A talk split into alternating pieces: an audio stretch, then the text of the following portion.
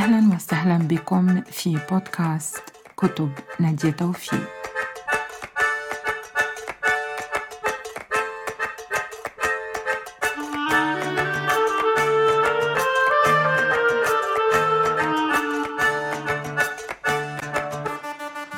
أوكي. عموما مساء الخير.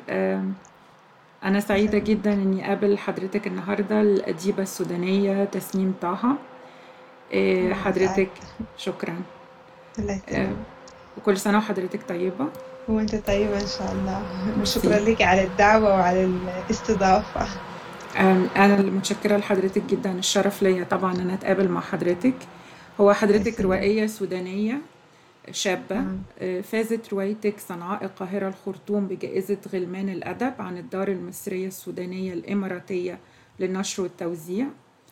وحضرتك حاصلة على ليسانس الآداب الفرنسية من جامعة النيلين بالخرطوم والأديبة آه، تسنيم طه تقيم حاليا بالعاصمة الفرنسية باريس. يعني إحنا آه، شركاء في المهجر. آه،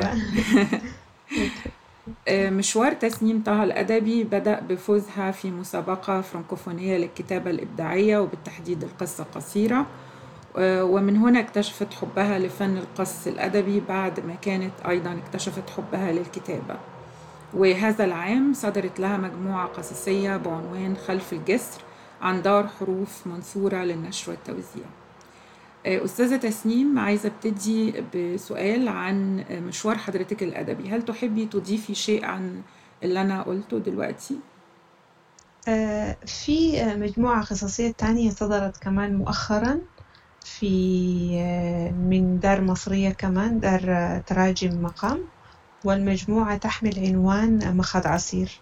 دي دي مجموعة تانية طلعت بعد خلف الجسر. ألف آه. مبروك الله ألف يبارك فيك. الله يسلمك. آه، وده مجهود رائع لأني أنا عارفة آه، يعني قد إيه الو- الواحد بيقضي وقت ومجهود علشان ينتج كتاب وي- ويحضره ويكون جاهز للنشر. ف أيوة. آه عمل صحيح ما انت ممتاز كاتبة آه أيوة وعندك آه، يعني إلى حد ما آه هو فعلا عمل شاق وبيحتاج مثابرة وصبر و... و... أيوة. وإجادة أدوات الحرفة نفسها. فألف صحيح. مبروك. الله يبارك فيك الله يسلمك. آه، حضرتك فرنكوفونية ومتخصصة في الأدب الفرنسي. هل هذا الأدب له تأثير على كتاباتك باللغة العربية؟ آه، في الحقيقة الأدب الفرنسي في الأول أنا لما بديت أدرسه يعني ما كنت متمكنة خالص من اللغة الفرنسية. يعني كنت بدرسه وكنت بلاقي صعوبة في في فهمه يعني في بداية دراستي للغة الفرنسية. آه، مؤخرا آه، افتتنت يعني بالأدب الفرنسي بالثقافة الفرنسية. بس ما بقدر أقول إنه فعلا الأدب الفرنسي أثر في كتاباتي. قد يكون وقد لا يكون. آه، لأنه في آم، أغلب الأوقات آه، أنا بقرأ أدب مترجم.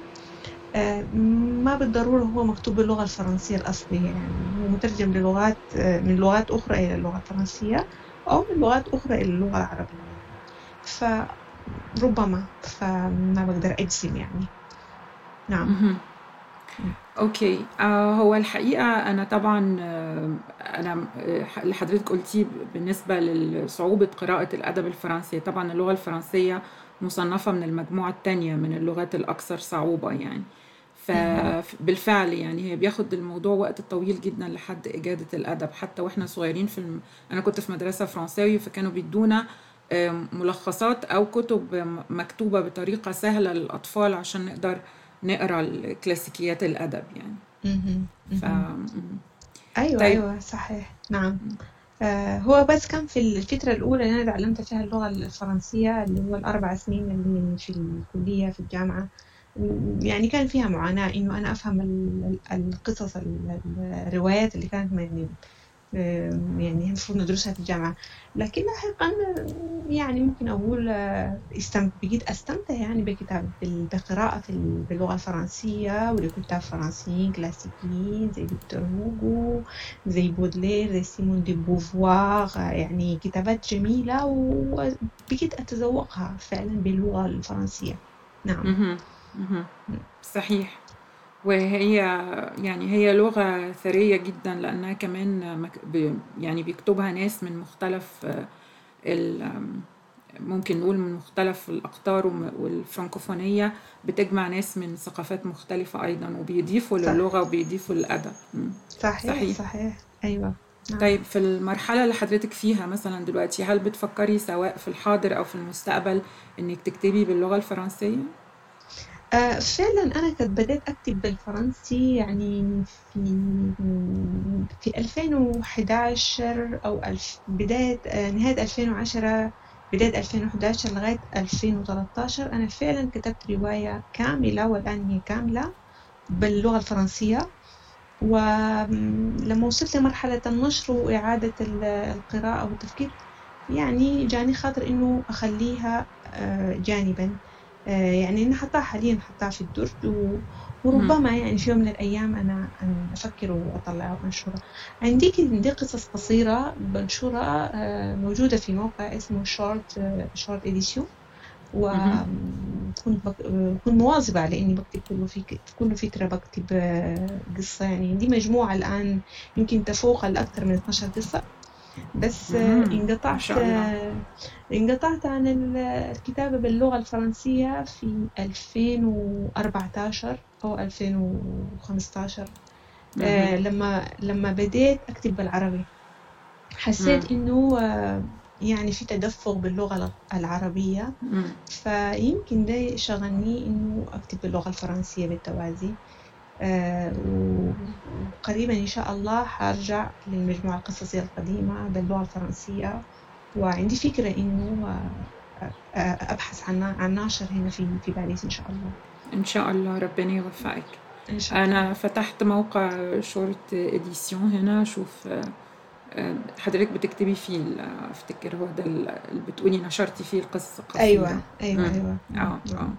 آه، هي طبعا أصلا يعني ده آه، إسراء للجانبين للأدبين. لما تكون أديبة ثنائية اللغة وبتنشر بلغتين مختلفتين ده هيدي إسراء للثقافتين في في ذات الوقت. فده عمل عظيم وأتمنى لك التوفيق فيه. إن شاء شكرا الله. شكرا. إن شاء الله. شكرا أستاذة نادية. شكرا. شكرا. آه، طبعا باعتبارك آه، أديبة عربية في المهجر أكيد آه، حياتك في فرنسا وفي باريس أثرت عليكي آه، وطبعا هنتكلم بعد شوية عن رواية صناع القاهرة الخرطوم وإزاي إن المكان بطل فيها. فهل المكان في خارج الوطن برضو بيأثر على كتاباتك؟ وهل هو بطل في أعمالك مثلا سواء كتبتيها بالفرنسية أو القصص اللي بتكتبيها باللغة العربية؟ الأثر الأكبر إنه آه الحنين يعني إنه يعني ده آه التأثير الأكبر في الكتابات يعني الابتعاد عن الوطن إنه في الحنين الموجود على الدوام والشعور بإنه الواحد يكون وفي لوطنه كيف يكتب حاجة هو هو مربوط طول الوقت يعني آه، الوطن فيه إحنا الوطن ما المكان الموجودين فيه هو المكان الموجود فينا حسب رأيي فهو موجود فيه صحيح. يعني موجود فيه على على طول على الدوام فكل ما أجي أكتب بحس إنه آه، يعني من غير ما أشعر في في شيء بيدخل في في الكتابات يعني آه، سواء بال- بالفرنسي آه، أو بالعربي. فموجود هو في كل الحالتين. صحيح. وفكرتيني بأديبة مصرية عايشة في كندا اسمها منى لطيف غطاس. برضو مشوارها الأدبي أول ما جت كندا كانت بدأت مجموعة كتابات تعتبر كتابات يعني عن ذكرياتها في مصر وعن ذكريات أسرتها. وبعدين حصل عملية نقلة كأنه جسر ما بين الثقافتين وبدأت تكتب في موضوعات تعتبر ما بين العالمين وبعد إلى أن انتقلت إلى العالم التاني اللي هو العالم الجديد. ف وال- والنقطة اللي حضرتك أثرتيها بأنه ال- الك- المكان هو المكان اللي عايش جوانا مش صحيح. المكان اللي إحنا عايشين فيه بالضرورة. صحيح. صحيح. أوكي أحب دلوقتي أسأل حضرتك عن صنعاء القاهرة الخرطوم. آه، نعم. طبعا الثلاث الثلاث مدن دول هم ال- العواصم اللي اخترتيها وهم أيضا اللي كانوا الأبطال في القصة. آه، أو ق- قصة شمس والأبطال الآخرين في الرواية. فهل في آه، سبب لاختيار هذه المدن بالذات؟ آه، هو السبب هو الحنين. يعني إحنا قبل شوي تكلمنا عن الحنين ال- ال- الحنين للرجوع لمكان إحنا عشنا فيه. وأنا لو ما كان صادفت ولادة الفكرة آه، يعني حرب اليمن آه، وأنا محاطة بأصدقاء يمنيين سواء في العمل أو خارج العمل. آه، ربما كان الرواية كانت تسمى الكويت القاهرة الخرطوم. لأنه آه، أنا عشت طفولتي الأولى في مدينة الكويت. وخرجنا من الكويت وما قدرنا نرجع بسبب الحرب يعني حرب الخليج الأولى سنة 1990 والفترة دي آه، يمكن في حنين دايما نفسي أرجع الكويت أشوف المكان اللي فتحت عيني فيه على المدرسة الابتدائية سنة أولى. أول مرة فتحت عيني كان في الكويت. فكانت دي الفكرة فكرة ال- الحنين فصادف إنه مروري بالقاهرة القاهرة بمر بها يعني بمر بها كثير لأنه منذ إقامتي في فرنسا هنا العشرة أو 11 سنة كل ما أروح يعني كنت ما أذهب لإجازة في عند أهلي في السودان فبمر بالقاهرة وعندي فيها يعني معارف وأصدقاء وأهل فالقاهرة بالنسبة لي كمان آه، يعني منطقة منطقة جسر. فده هو السبب اللي الفكرة اتولدت إنه يكون آه، آه، ربط يعني بين بين الطفولة والنضج وجات بعدين تطوير الحبكة والأماكن ولغاية ما طلعت الرواية بالصورة دي. الرواية يمكن في الفكرة ال- الفكرة الأولى كانت بسيطة وبعدين اتطورت يعني مع أثناء الكتابة ورحلة ال- الت- التخطيط للشخصيات والحبكة وإلى آخره. وطبعا الرواية كمان يعني بتتطرق لأحداث هامة مرت بيها المنطقة بتاعتنا. فهسأل حضرتك عنها لكن قبل ما أسأل عنها هو في تقنية في الكتابة حضرتك استخدمتيها في الرواية دي وهي تقنية الخروج من الزمن السرد إلى زمن السرد الماضي إلى زمن السرد الحاضر آه، وأيضا تغيير الأصوات في عدة شخصيات آه، بيتم الحديث من خلال رؤيتها للأحداث. فهل تقنية الكتابة دي تقنية مفضلة عندك ولا الموضوع هو اللي فرضها عليكي؟ أو اخترتيها بنفسك؟ أنا اخترتها فعلا في التخطيط آه، يعني قبل قبل ما أبدأ عملية السرد آه، هي فعلا دي التقنية المفضلة. يعني أنا لما آه، أقرأ كتب آه، بلاحظ نوع الكتب ال- اللي بيجذبني. فتقنية اللي هي تعدد الأصوات دي بحس إنه فيها مصداقية لوصف العالم الداخلي. يعني البطل لما يتكلم أو الشخصية تتكلم بلسانها بتقدر توصف مشاعرها الداخلية بصورة أصدق مما لو كان في راوي بيحكي عنها. فدي بالنسبة لي لقيت فيها سهولة يعني إنه أنا أتقمص الشخصيات وأخلي كل شخصية تتكلم بلسانها. أما موضوع الفلاش باك فهو آه، بتفرض مرات ال- العملية السردية. لأنه بيكون في نواقص في القصة ممكن الواحد لو يعني أصر إنه يكتبها في فصل واحد تكون تعمل آه، مثلا ملل أو ترهل أو آه، عدم آه، يعني coherence أو عدم يعني. عدم ترابط في ال- في ال- تزامن مم. أيوة فيعني هي بتفرض مرات ال- ال- الظروف بتاعت الكتابة يعني ظروف السرد. نعم مهم. جميل جدا. آه هو فعلا أنا متفقة معاكي برضو. أنا ذوقيا ككاتبة بحب تعدد الأصوات في الرواية إذا تم بطريقة جيدة. أحيانا بيكون محير خصوصا لما الكاتب يختار إنه ي... الراوي يختلف تماما ما بين الضمير الثالث ضمير الغائب أو ضمير الأنا. لكن عموما الرواية بتاعت حضرتك كمان بت... في حركة زمنية ما بين الحاضر بتاع السرد وماضي السرد. فده كان اداها ديناميكية و... وخلى فيه رغم إن هي مش رواية بوليسية لكن خلى فيه نوع من الترقب. أنا عايزة أعرف المزيد. يعني.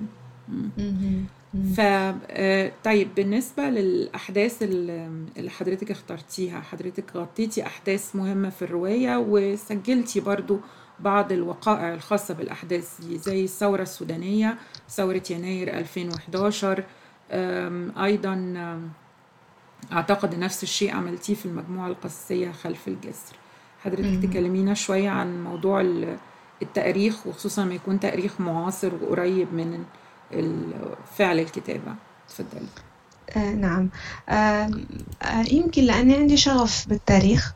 عموما بحب التاريخ والروايات التاريخية والمسلسلات التاريخية وكل ما عنده علاقة بالتاريخ. وكأنه هو شغف إنه يعني الواحد يعرف كيف عاشت ال- الشعوب اللي قبلينا أو أو الناس اللي كانوا قبلنا كيف عاشوا كيف آه، إحنا بنقول الآن نحن في حقبة زي دي وعايشين كده. يعني هو فضول يعني أو ربما هو يعني رغبة لأنه يعني تأريخ الأشياء يعني أحداث معينة آه، لما يعني لما أنا قريتها حسيت إنها بتلامسني. يعني مثلا موضوع لو تكلمنا حديثا عن موضوع آه، الثورات يعني موضوع الثورة المصرية أنا أذكر في 2011 أنا هنا كنت في باريس فرحت مرة ويعني السوق عادي وشفت الناس فرحانين ومبسوطين إنه اليوم يعني آه، يعني تنحي الرئيس مبارك عن السلطة وشعب والشعب المصري آه، فرحانين الشباب يعني بشوفهم هنا يعني. فأنا ما حضرتها في مصر بس حضرتها منها جزء يمكن later on يعني بعد فترة بس ده شيء أثر فيني. موضوع الثورة السودانية برضو كان صادف إنه آه، في أبريل 2019 صادف إنه كنت إجازة الخرطوم وشفت الناس الشباب كيف متحمسين يروحوا ال- القيادة العامة ومتأملين إنه يعني يحصل تنحي وتجي دولة جديدة وعندهم آمال. فحسيت إنه يعني أحداث زي دي يعني غصبا عني إنها اتلبستني واضطريت يعني أدخلها في مشاهد يعني في في القصص اللي أنا بكتبها. أما موضوع آه، خلف الجسر فيه كمان آه، مجموعة المجموعة فيها كمان تناولت آه، أشياء برضو عن التاريخ برضو عن الثورة أو عن ال- تاريخ ال- آه، السودان عموما. في حقب مختلفة. ف يعني هي مجرد يمكن الواحد يتذوق للتاريخ آه، بيطغى غصبا عنه في في كتاباتي ما بكون مقصود أو ربما أحيانا يكون مقصود. نعم. جميل جدا. هو الحقيقة بالنسبة لموضوع الثورة المصرية أعتقد أن مصريين كتير في الخارج وقتها احتفلوا بثورة 25 يناير. وأنا كتبت رواية على فكرة عن ثورة 25 يناير بس لسه لم ترى النور بعد يعني. إن شاء الله آه. ترى النور شاء الله. ونقرأها. إن شاء الله. يا رب بإذن الله. هو عموما طبعا تسجيل التاريخ خصوصا في لما يكون حدث آني أو حدث يعني معاصر للكاتب بيختلف كمان عن تسجيله فيما بعد. فأفتكر إنه الإيميديسي بتدي للسرد قيمة آه، أنا أظن إنها صحيح. بتكون قيمة مهمة جدا آه لأنه صحيح. الانطباعات الأولى وال- والحاجات دي ده رصد أيضا للحدث التاريخي. صحيح آه. صحيح فعلا. آه، طيب حضرتك لمستي شوية عن الثورة السودانية والآمال العريضة اللي كانت محاطة بهذه الثورة. آه، ال- الواقع السوداني موجود أيضا في في الرواية بتاعة الخرطوم وصنعاء القا- القاهرة. وموجود في المجموعة القصية خلف الجسر وأكيد أعتقد المجموعة القصية الجديدة اللي حضرتك أشرتي إليها. نعم ف فعلا مم. آه ف في عجالة هل ممكن تقولي لنا أولا رؤيتك للواقع السوداني إذا حبيتي من خلال القصص اللي أنت عرضتيها أو إيه هي الموضوعات اللي حاولتي تناقشيها في تلك القصص؟ اتفضلي آه، آه، هو آه، أغلب المواضيع في في مجموعة خلف الجسر آه، يعني في في تناولت مواضيع الهجرة اللي هي هجرة الشباب من من من السودان آه، يعني كنموذج يعني مثال ويعني يعني ليس الحصر يعني أكيد في شباب عربي يعني ينتهجوا نفس النهج اللي هو موضوع الهجرة غير الشرعية ووصولهم آه، لأوروبا آه، أو كمثال لفرنسا ومعاناتهم في الحصول على الأوراق والعمل وإلى آخره وإحباطات.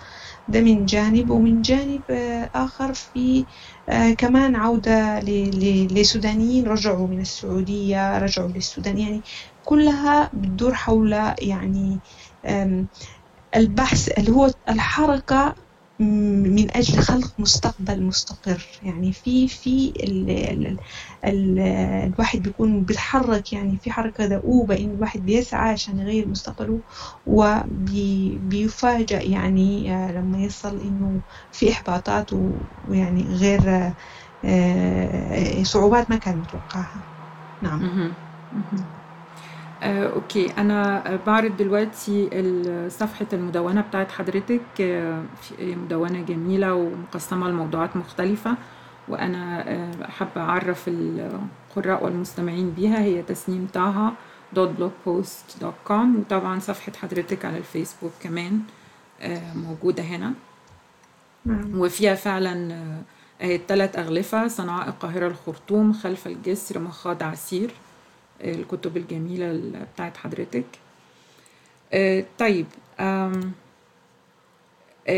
طبعا وحضرتك اتكلمتي عن قراءاتك في الأدب الفرنسي لكن حاليا لمن تقرأين؟ أنا شفت حضرتك بعض البوستات على الفيسبوك اتكلمتي فيها عن بعض نعم. بعضك عن بعض الكتب. صحيح. فتقولي لنا بتقري لمين وايه نوعية الكتب اللي بتحبيها؟ بقرأ في كل يعني بقرأ لكل في كل الأنواع. بحب أقرأ روايات من كل البلاد يعني عشان أكتشف ثقافة جديدة. يعني مثلا لما أختار أقرأ أدب أسباني مترجم معناها ده بيسمح لي إني أسافر أمريكا اللاتينية. أو أدب ياباني معناها بسافر لليابان.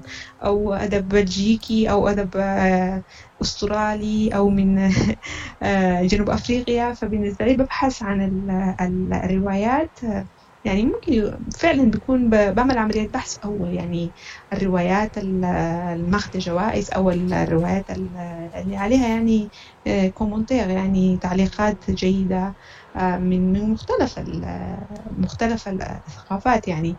سواء وعندي فرصة إنه ألقاها مترجمة مثلا إلى الفرنسية أو لو ما لقيتها مترجمة إلى العربية أحيانا ما بلقى الكتب مترجمة كلها إلى العربية. يعني في كاتب مؤخرا هو كاتب من جنوب أفريقيا عايش في أستراليا. في البداية ما لقيت الكتاب ليه مترجم بالعربي لكن لقيته مؤخرا وهو اسمه في انتظار البرابرة. يعني هو الكاتب لقيت عنده كتب كثيرة مترجمة بالفرنسي بس ما مترجم للعربي مثلا. فبقرأ الكتاب العرب اللي هم حاليا متواجدين في الساحة أو كتاب سودانيين. بقرأ كثير حاليا ملتصقة كثيرا يعني بالأدب السوداني. بالنسبة لأني مشتركة في في المنصة بتاعت الروايات السودانية اللي بتطرح كانت قبل فترة بتطرح كل أسبوعين رواية. حاليا حتطرح كل شهر رواية لكتاب سودانيين وعرفتنا بالكتاب السودانيين ف يعني بقرأ في كل الأنواع. بحب الميثولوجية يعني الأساطير كمان وكتب التاريخ والفلسفة يعني بالتوازي مع الروايات. لكن أغلب القراءات هي في الروايات. نعم.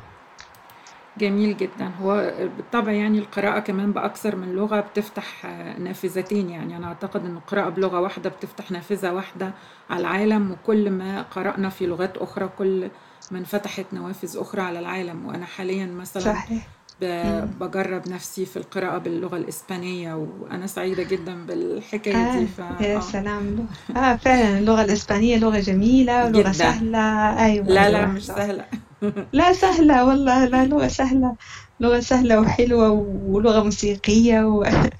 فبرافو يعني. آه هي أنا في رأيي إن اللغة السهلة بعد تعلم الفرنسية هي الإيطالية هي لغة سهلة فعلا.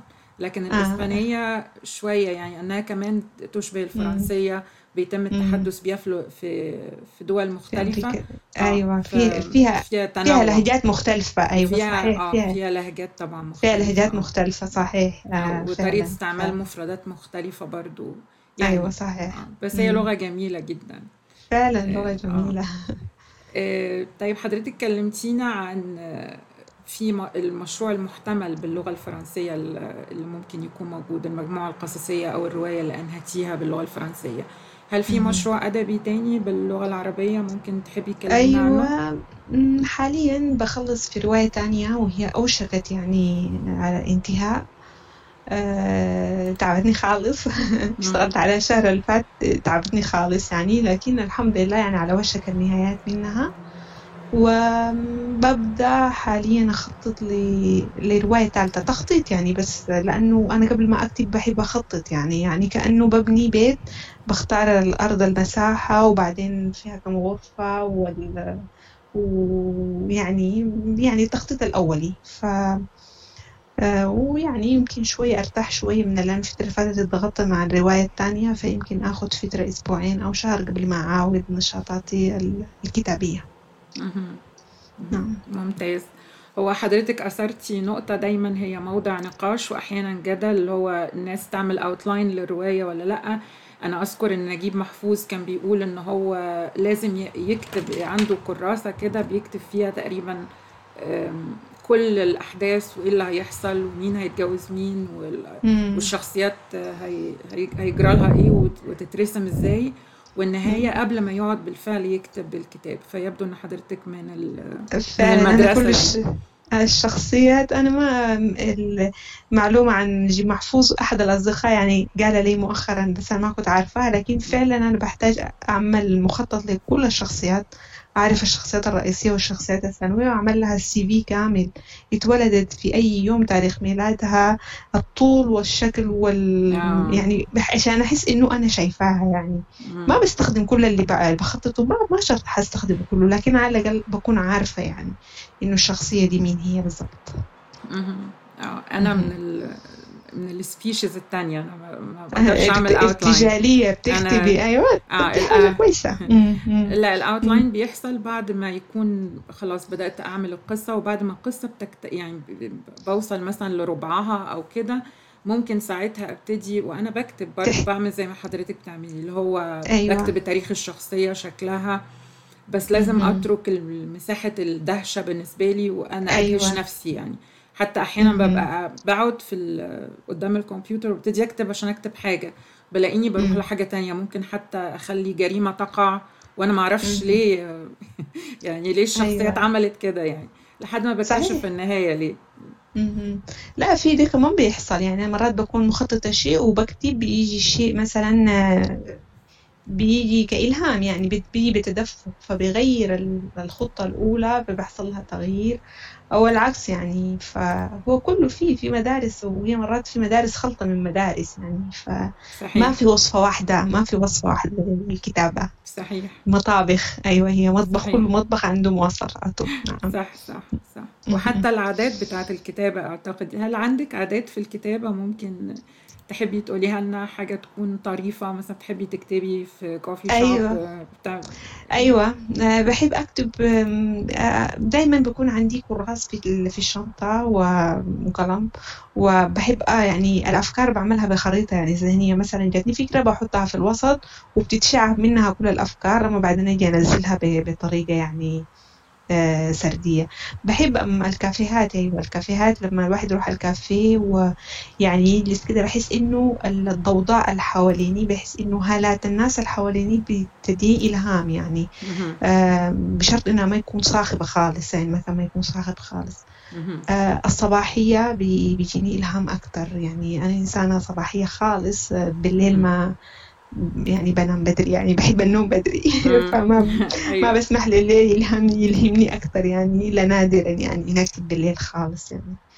ف جميل. آه بكتب في بكتب في المواصلات في أي مكان بديني بتكتبي بالقلم والورقة ولا داي ولا لازم. أيوه. مم. لازم أكتب يعني بحب أستعمل القلم. يعني بحس إنه لما أكتب على الكمبيوتر مباشرة بحس إنه ما عندي الإلهام بيكون زي كأنه يعني ماشي بالبطيء يعني أكتب أول بالقلم من القلم بالنسبة لي بي بيكون في تدفق بحس إنه في إبداع أكتر يعني. بعدين بي وطبعا الكتابة المرة الأولى مثلا كتبتها بيجي يعني براجعها كم مرة يعني بيكون في كتابة أولى وثانية وثالثة ورابعة ومرات مرات عاشره يعني على حسب الفكرة التطويره يعني. نعم. على فكرة دي ده شيء كويس. أنا قريت مرة حتى إنه في كتاب أو في إحدى النصائح اللي بتتقال للكتاب إن ممكن إنك تكتب بداية بالقلم والورقة على أساس إن ده يكون the first draft أول مسودة وبعدين آه، لما تيجي تعمله على الكمبيوتر بيبقى كأنك بتعمل له مراجعة وإديتنج وتحرير وتنقيح وكده. مم. ففكرة جميلة وأكيد خطك جميل مادام بتكتبي. لا بالعكس ابدا. خطي مش حلو خالص بس يعني بحبه بيتقري أهم حاجة. أهم حاجة. آه. عموما أنا أم، متشكرة جدا جدا للحديث مع حضرتك واستمتعت بيه جدا أستاذة تسنيم. هل تحبي تضيفي شيء آخر؟ والله بس أشكرك يا أستاذة نادية وأشكرك على. الدعوة وعلى الاستضافة وعلى الوقت الجميل وعلى الدردشة الحلوة. وشكرا جزيلا. شكرا لحضرتك أسعدتيني وشرفتيني. وقبل ما نمشي أنا بس حابة أقول إن إن شاء الله ال- هذا اللقاء هيكون على يوتيوب. إذا كل شيء تقنيا آه، مر بسلام بإذن الله. وإن شاء الله هيتن... برضه هحطه على البودكاست صوت آه، في آه، حلقات لقاء مع كاتب. أشكر مرة تانية الأديبة السودانية المميزة تسنيم طه تسنيم طه تكتب باللغة العربية وقريبا أيضا باللغة الفرنسية وهي روائية وقاصة. لها ثلاث كتب كتبها رواية صنعاء القاهرة الخرطوم مجموعة القصصية خلف الجسر خلف الجسر والمجموعة القصصية مخاض عسير. أشكركم جدا على حسن استماعكم وإلى اللقاء. شكرا أستاذة تسنيم. شكرا شكرا أستاذة نادية مع ألف السلام. سلامة الله يسلمك. الله يسلمك.